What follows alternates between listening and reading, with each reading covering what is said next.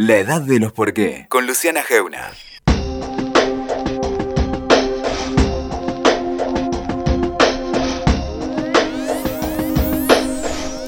Erika Halvorsen, lo dije bien, ¿no? Sí, perfecto. Bienvenida. Probablemente no sepan quién es por el nombre, pero seguro miran o vieron o saben algo de Pequeña Victoria, esta serie que está haciendo Telefe. Y no es solo eso, Erika tiene una, un- una trayectoria ya grande como guionista, escritora, dramaturga. Sos de Río Turbio. Soy de Río Turbio, provincia de Santa Cruz, muy lejos. Sí. Tengo mucha tentación, ya voy a llegar, por empezar por Río Turbio, pero, por- porque son lugares que supongo que, que marcan mucho de, de Sí, tu totalmente, una infancia totalmente diferente a la de cualquier persona que se críe en una ciudad, ¿no? Sí. Pero bueno, eh, además de, de todas las cosas que hizo Erika, que hace y que hizo, está Hilo Rojo, que se convirtió en película, Desearás, WhatsApp Mamis, eh, que, que también todo tiene que ver, inclu- incluido Pequeña Victoria, me parece, con esta idea como de lo disidente en, la- en lo femenino, ¿no? Sí, sí, sí. eh, en teatro eh, vengo hace más tiempo, quizás. Escribí una obra, por ejemplo, que se llama Ser Ellas, que es un encuentro entre Frida, Simón de Beauvoir y Eva Perón, que la hicimos hace como seis años. Eh, hice la versión para teatro de mujeres tenían que ser de Felipe Piña. O sea, siempre me interesaron esos los personajes femeninos, siempre me inspiraron las mujeres. Eh, las primeras cosas que escribí para teatro fueron para Teatro por la Identidad, inspiradas por las abuelas de Plaza de Mayo y su primero- búsqueda. ¿Cuántos ¿no? años tenés vos? Yo tengo 38. Por eso sos como yo medio hija de la... de- tenés la misma edad que los nietos. Claro, sí, sí. Na- Nací en el 80, eh, así que estoy ahí. Sí, podría serlo, de hecho. Eh, sí, las primeras cosas que escribí en teatro, yo ya estudiaba dirección de teatro y fui a ver eh, A propósito de la duda, que fue esa primera obra, ¿no? Esa obra fundante que hizo Daniel Fanego para las abuelas. Y hubo algo de eso que a mí me interpeló y dije, quiero escribir sobre esto. Y yo no escribía teatro todavía. Y así fue que escribí mi primera obra, la mandé a un concurso de Teatro por la Identidad. Y la obra quedó, y ahí en- encontré una pista y empecé a estudiar dramaturgia con Ricardo Monti. Sí estudiaba dirección en la UNA, que en ese momento era el IUNA. El IUNA, sí. Y era fla- flamante IUNA. Acababa de terminar de ser conservatorio de teatro para ser universidad. Eh, y hubo algo que tiene que ver con esto, con la búsqueda de la verdad, de la identidad. Había algo de eso.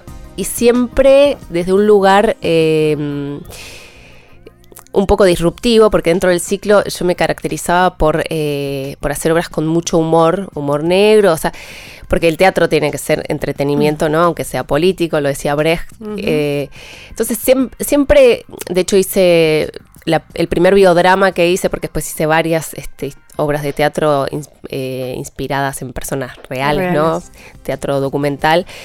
La primera obra fue La vida de Vicky Donda, Vicky, ¿dónde es una obra Vicky? ¿Dónde Sí, hice una obra Vicky Donda cuando Vicky no era Vicky Donda. no era legisladora, Sí. ya era Vicky Donda, eh, porque antes fue, se llamó Analía también, y contaba eh, su caso, ¿no? Y su, bueno, cómo ella recupera su identidad y se encuentra con su historia.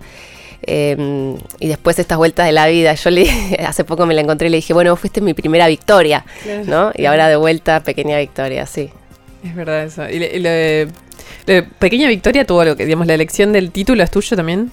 Eh, en realidad, cuando le presenté la idea a Burman, porque esto es, es- es una- es un proyecto que armamos con Daniel Burman, no era para la Argentina, era para la venta internacional, era un contenido cerrado, más pensado como miniserie, sin pantalla y sin territorio. Entonces se iba a llamar Vic- solo Victoria y abajo chiquito Small, que era como eso, una pequeña victoria, ¿no? Que ese era el nombre para la venta internacional, sigue siendo. Pero esa Victoria que elegiste eh, tiene que ver con aquella primera Vicky Donda o por, por Tiene que ver con nuestras con- victorias, claro. sí, sí. Para mí era una pequeña victoria eh, que estas mujeres.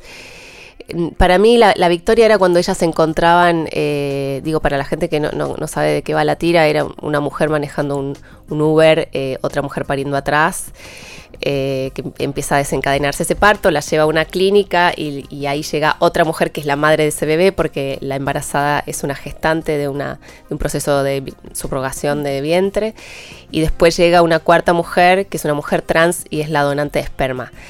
Eh, y para mí la victoria era que ellas en ese momento eh, hicieran ese, un pacto de, de, mujeres sin conocerse, solo con la mirada y que eh, el personaje, digamos, de la madre legal permitiera que la gestante le dé la teta a esa beba y digan, bueno, como que rompan todos los protocolos que tienen que ver con la subrogación, ¿no? Este, después se meten en líos por hacerlo, ¿no? Uh -huh. Pero bueno, que en ese momento una mirada entre ellas, o sea, el ejercicio de la empatía y de reconocer este, el amor por esa beba en la mirada de cada una de ellas, genere ese pacto. Para mí eso ya era una victoria. Entonces, este, por eso, por para victoria. mí era importante que, que, la beba se llame Victoria. Eh, te, te sí, seguro que te acuerdas cómo se te ocurrió ese, ese, esa escena, porque es muy específica. Después, bueno, nada, es tu, tu oficio y desarrollar esa idea, pero sí. esa escena tan de la del Uber y, y, y la llegada y todo, todo lo que sí, implica? Eh, bueno, cuando me, cuando me llamó Burman, me dijo, ¿qué, ¿qué, te gustaría contar? Y le digo, pero bueno, ¿para qué? ¿Para quién? ¿Para dónde? Y él me dijo, libertad total, pensá algo y tráemelo y lo desarrollamos. Y me fui a mi casa como con la, la, respons la enorme sí. responsabilidad ¿no? de la libertad total, porque yo milito mucho por la libertad, ¿no? eh, me obsesiona el tema, y dije, bueno, a ver, ¿y cuando te la dan, qué haces ¿Qué con haces? eso? Entonces era una gran oportunidad, pero una enorme responsabilidad. Y no quise como buscar mucho en, en, el, en las ideas, ¿no? Uh -huh. Como qué querés, con, o sea, pero sí en las imágenes. Yo vengo, justamente fui alumna de Ricardo Monti, que él, este, su método era partir de, de, la imagen primigenia, ¿no? Y empezar a partir de una imagen y empezar a tirar ahí de, de, del, hilo. del, hilo. del hilo rojo. Sí. empezar a tirar del hilo.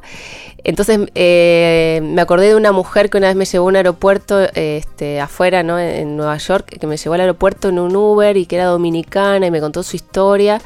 Y me acordé de esa mujer, eh, de esa mujer de, que manejaba ese auto y que estaba sola, que tenía cuatro hijos, este, que su marido había quedado en República Dominicana. Bueno, me contó esa y me acordé de ella. Uh -huh. Entonces partí de eso, de una mujer manejando y otra atrás pero la puse que dije, bueno, pero la atrás está embarazada y empieza el parto ahí y dije, bueno, a medida que iba escribiendo, este era bueno, llegan a la clínica y ahí hay otra mujer, ¿no? Y yo, pero fui como la primera espectadora de esa escena. Entonces, bueno, yo pienso, ¿quién es esa mujer? Bueno, pero esa es la madre. ¿Son pareja o no, no son pareja? Le alquilo el vientre. Después llega otra mujer y es la donante. O sea, llega el donante de esperma. ¿Y quién es? Y se me vino otra mujer. Uh -huh. Y dije, claro, es una mujer trans. Y ya, ahí se me armó. Pero fue así de rápido, o sea, duró lo que duraba la escritura de esa primera página. Y dije, bueno, no sé qué es esto, pero se lo mando hacia Gurman. Y le dije, ya lo... Sí, él me dijo, no sé, tomate dos semanas, pensalo. Y la verdad es que me tomé dos días, porque fue el fin de semana y dije, ¿qué hago? ¿Lo mando? Bueno, lo vuelvo a leer mañana, un sábado, un domingo, y el lunes le dije, bueno, acá lo tengo.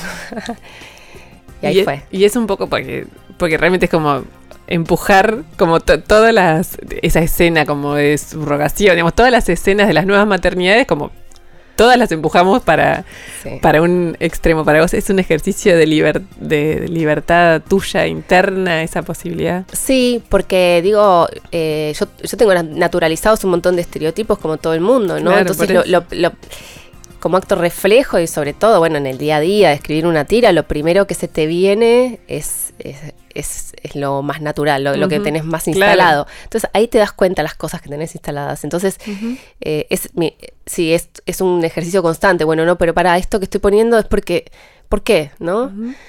Y entonces pruebo otra cosa. Y hay una pregunta que me gusta que es, ¿y por qué no? ¿Y por qué no tal otra cosa? ¿no? Como, ¿por qué no? Y sí, o sea, es, es, primero trato de ser yo cada vez más libre. Y después, bueno, viene como este llenarme de argumentos para, para defender esas, esas otras libertades que son las de mis personajes. Eh, sí, para sostenerlo, porque en principio si decías esto antes de que salga Pequeña Victoria al aire, digamos, como planteo era, era como muy entretenido y muy des desafiante, pero decís, hay que tirar de ese hilo y, y, contar después la historia. Claro, y después, bueno. Que sea, que sea verosímil, viste que siempre tenés ese riesgo, como que se convierte en algo, ¿qué es esto? no, claro, siempre este, yo apuntaba al corrimiento que, bueno, hay una de las mamás que solo puso el auto, o sea, eso ya te, claro. te corre ¿no? El, el, tono, ¿no? Bueno, hay algo de disparate en todo esto que necesitamos, uh -huh. tengamos esa este, libertad poética. Eh, pero después. Eh, con Daniel, bueno, trabajamos mucho en el universo de cada una, eh, primero sin saber qué iba a ser para acá, ¿no? Pero uh -huh. cuando lo pensamos por afuera. Eh, y después buscarle el tono para que no sea un disparate, ¿no? Que tenga humor, pero eh, si nos íbamos muy al, nos apoyábamos muy en la comedia, no generábamos lo que necesitábamos generar, que es el ejercicio de la empatía, ¿no? Que el espectador se identifique, que pueda sentir lo que siente el otro, aunque piense distinto. Eh, entonces, que pueda vivir esa historia de amor entre el personaje de Mariana Genesio y Facundo Arana. Eh, digo, hay algo ahí que si, si te vas muy para la comedia, tiene otro efecto. Entonces, era también importante defender eh, como la parte emocional ¿no? de los personajes y, de toda la historia. Y ahora eso es pequeña victoria, que es como está, digamos, estamos todos hablando un poco de esta, de esta de este desafío que es la, propuesta, pero en, en, paralelo em, te terminaste en Hollywood con una... que como... Es un título. Estamos, perdón, estamos hablando para el que recién enciende la radio con Erika Halvorsen, es guionista, la guionista de Pequeña Victoria y de, muchas otras cosas, dramaturga. Y además ahora... el, próximo, el próximo proyecto. El próximo proyecto es Hollywood con también eh, esto... No sé, yo cada vez que veo como tu obra está siempre como esa, esa, ese, ese, no me gusta decir el lado B de lo femenino, es eso lo disidente, como lo, lo, lateral, lo que no se muestra tanto. Claro, a mí me, interesa mucho eh, Tamara Tenenbaum, ¿no? Me parece que es, muy brillante y además incómoda, ¿no? Y, tiene sus contradicciones, digo, me, me, me, gusta mucho cómo piensa, me parece muy iluminadora, ¿no? Y leí su libro que es El fin del amor, que es un ensayo filosófico, pero en primera persona. Y ahí descubro que esta mujer, que yo admiro profundamente, que tiene 30 años y me parece una mente brillante, eh, viene de ser, viene de una infancia eh, judía ortodoxa, ¿no? Entonces, y se crió en una familia de mujeres porque su padre murió en el atentado de la AMIA, ella, siendo ella muy chiquita. Entonces digo, wow, porque Tamara estaba este, destinada a quizás a, casarse virgen en un matrimonio arreglado, ¿no? este, a vivir dentro de una tradición. Y digo, wow, y mira, o sea, ¿cómo, ¿cuál es su arco ahí? Y ahí, este, y leyendo el libro y ver cómo ella se vuelve un poco una antropóloga de las relaciones, porque sale ese mundo este, para afuera casi como es una periodista de, los vínculos y del amor, ¿no? Y tiene esa cosa medio como de mafaldita, le digo yo, como que de chiquita ya estaba mirando qué, hacían los demás. Y, siempre tiene una mirada como reflexiva, ¿no? Y, teoriza sobre, digo, como que hace de los vínculos un objeto de estudio. Entonces me, me, interesó mucho su mirada y cuando estaba escribiendo el libro, en pleno proceso además de Pequeña Victoria, un domingo, dije, ay, quiero hacer la serie de esto, esto es una serie, esto es una serie, y lo empecé a sentir en el cuerpo y le escribí en el momento, le dije, hagamos la serie de tu libro. Y me dijo, bueno, dale. Obvio, claro. Entonces le pedí los derechos este, con mi abogado, hicimos un contrato, pero dije, bueno, no sé, después buscamos cómo hacemos. Este, lo presentamos a un concurso, le buscamos la vuelta, pero tenía la necesidad no solo de hacerlo, sino de de, adueñarnos del proyecto y saber que íbamos a tener la libertad para contarlo, ¿no? Entonces decir, bueno, lo hacemos como podamos. Eh, y de ahí a Hollywood. Y, mágicamente, sí, dos semanas después recibo un llamado de un, directivo de MGM, de Metro Golden Mayer, eh, que parecía como un chiste, porque es el llamado que, que, todos, que, yo digo que todos soñamos, pero la verdad es que nunca lo hubiese soñado. Además yo no hablo inglés, no, no pienso que me van a llamar de Hollywood. Eh, por suerte era argentino el directivo. Em, y, bueno, me dijo que le que había estado como atento a los últimos proyectos, ¿no? Este, yo también escribí junto a Gonzalo María Amar después de Amar, que fue un proyecto que viajó mucho, que, se vendió en muchos países. Entonces hay algo que también las historias viajan y que no sabemos el alcance que tienen, ¿no? Uno piensa que está acá haciendo algo y de repente te das cuenta que, en toda la región de habla hispana están mirando qué proyectos están funcionando, ¿no? En la era del algoritmo, uno está como sumándole algo a un algoritmo también. Entonces me dijo, bueno, ¿cuál es tu próximo proyecto? Porque el estudio te quiere acompañar. Y le dije, ah, bueno, justo tengo este, que es este libro, le mandé el libro de Tamara. Este, nos juntamos rápidamente con Tamara a, armar el, proyecto, ¿no? Como, bueno, un primer borrador de cómo sería la serie. Eh, y nos dijeron, bueno, vengan. ¿Y fueron? y fuimos, sí. ¿Y? fuimos a firmar el acuerdo con ellos y, a asociarnos con ellos para, ahora estamos en la etapa de, cerrar con, con alguna este, plataforma, porque ahora digo, las Ahora las historias este, aterrizan, ¿no? Uno tiene que ver dónde la va a aterrizar y a partir de ahí empezar a escribirla. Bueno, estamos en pleno proceso, pero fuimos muy bien recibidas. Y la verdad es que sí, fue como, nosotros decimos, bueno, esto, aunque sea que nos quede como, como anécdota, porque Sí, porque es un viaje. es además un- casi no nos conocíamos con Tamara y de repente estábamos las dos eh, en Hollywood, literal.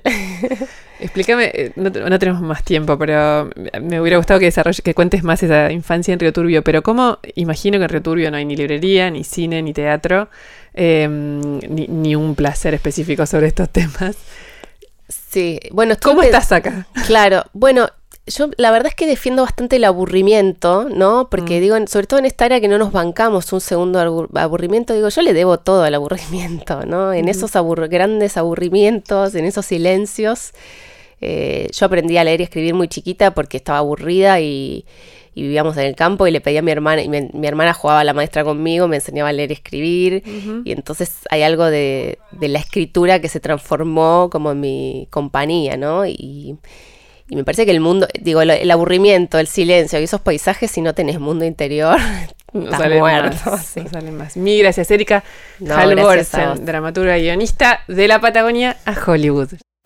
Escuchaste La Edad de los Por qué con Luciana Geuna. WeToker. Sumamos las partes.